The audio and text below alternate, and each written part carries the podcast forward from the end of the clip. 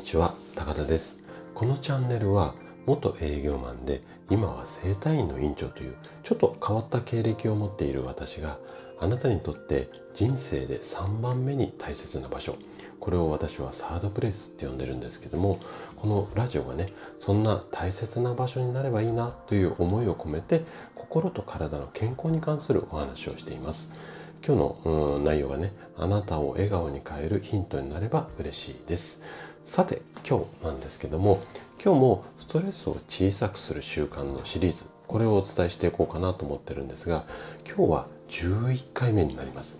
で11回目の今回は電車の乗り降りは最後にしましょう。こんな話をしていこうかなというふうに思っています。でストレスはね解消するのではなくて溜め込まないようにすることがすごく大切になります。で今日の話もねこの溜め込まない要はストレスを小さくするあのヒントになれば嬉しいです。それでは早速本題について話をしていきましょう。えっと通勤の満員電車の混雑、うん、これがすごくストレスになりますよ。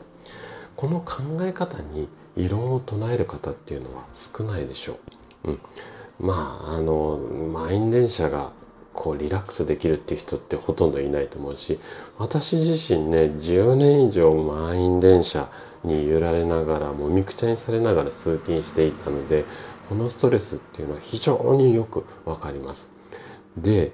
えっと、最近は特に、まあ、そんなに私も今も電車で通勤してるんですが、そんなに満員電車、ぎゅうぎゅう電車に乗らないように、あえて今はしてるので、ああれなんですけども、最近はね、こう、狭い、混雑した車内なのに、例えば、リュックを背中に背負ったままで乗ってる人がいたりだとか、あとは、スマホね、いつまで見ててもちょっとぶつかりそうになってしまったりだとか、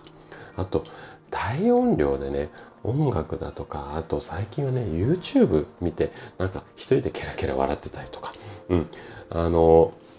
皆さんこう自由気ままにやられていますよね。でもそういう光景を見るとちょっとイライラしてしまうことも多いと思うんですよ。でこのイライラしちゃうような環境が前よりもすごく増えたと思うんですね。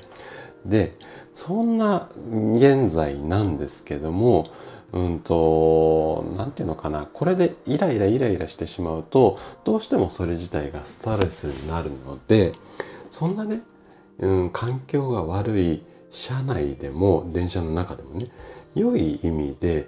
他人を気にしない。こんな習慣を持ってしまえば、イライラも少なくなるんですよ。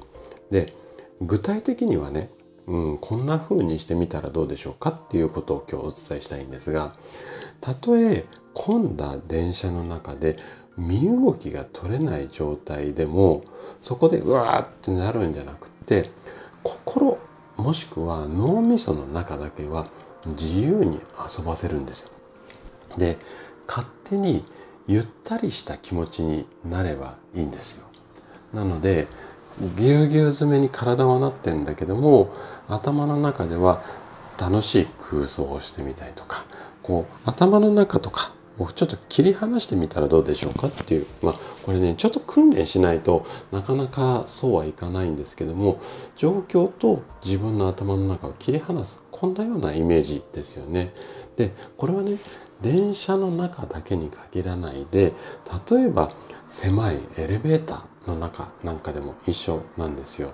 であの例えば通勤とかエレベーターの移動も1分1秒争うものでもないですよね。なのでうんと特にそのバーって走ってきて電車に乗り込んでギュッてギュギュ詰めだとどうしてもイライラしがちに自律神経の流れがそうなりなってしまうので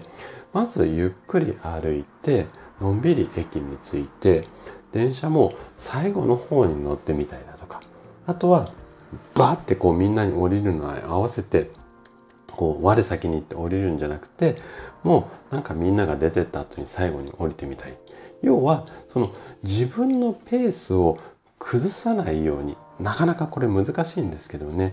うんペースを崩さないででちょっとぐらい身勝手に過ごす。まあ、こんな意識でこう電車の中を過ごしてもらうと、まあ、あなたのストレスは確実に多分小さくなると思います。はい。ということで、今回は電車は最後がポイント。こんなお話をさせていただきました。